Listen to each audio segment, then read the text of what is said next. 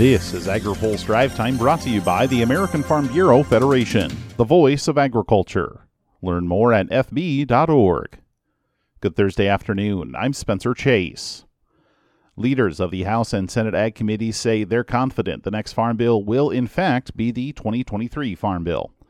Senate Ag Chair Debbie Stabenow and House Ag Chair Glenn G.T. Thompson both addressed members of the International Fresh Produce Association this morning at the group's Washington fly-in.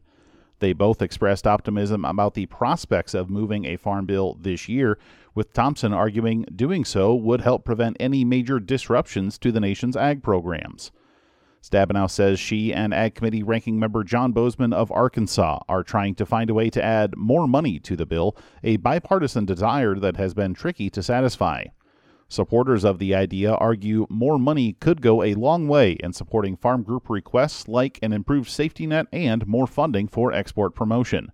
Stabenow says the latter could be satisfied for a 5-year duration, which would be short of the 10-year request submitted by farm groups, but still better than nothing.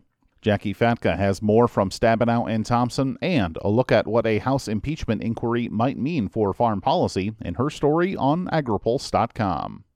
On Capitol Hill today, the Senate opted against moving beyond a procedural vote on the minibus funding package that included the Ag Appropriations Bill today, leaving future consideration of the package in limbo over the weekend.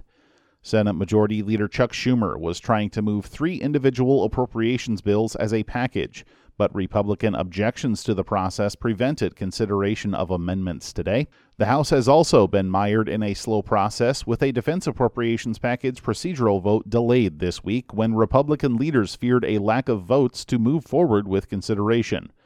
That led to a testy meeting of the Republican conference this morning on Capitol Hill, after which House Speaker Kevin McCarthy told reporters he expects to see progress soon to avoid further disruptions. I told my conference, I know tomorrow is a Jewish holiday, we'll be out of session, but when we come back, we're not going to leave. We're going to get this done. Nobody wins in a government shutdown. Nobody wins in a government shutdown. I've been here. But what we want to do is we want to be able to win the policies that we've been fighting for and telling the American public.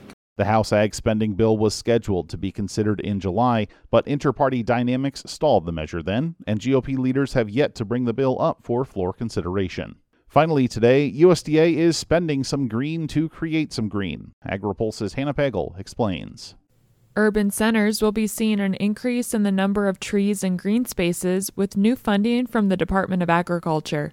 The Forest Service announced today $1 billion will be going to 385 projects around the country with a focus on marginalized areas. The funding was provided through the Inflation Reduction Act. Ag Secretary Tom Vilsack says increasing trees and green spaces will provide many benefits to the people around them. We know that trees soak up CO2 and other pollutants and therefore have a mitigating effect on the impacts and the adverse impacts of the climate crisis. They provide better air quality and so provide health care benefits, certainly in terms of people who are suffering from asthma and other lung-related diseases. We know that it can enhance the value and economic development opportunity of neighborhoods and communities.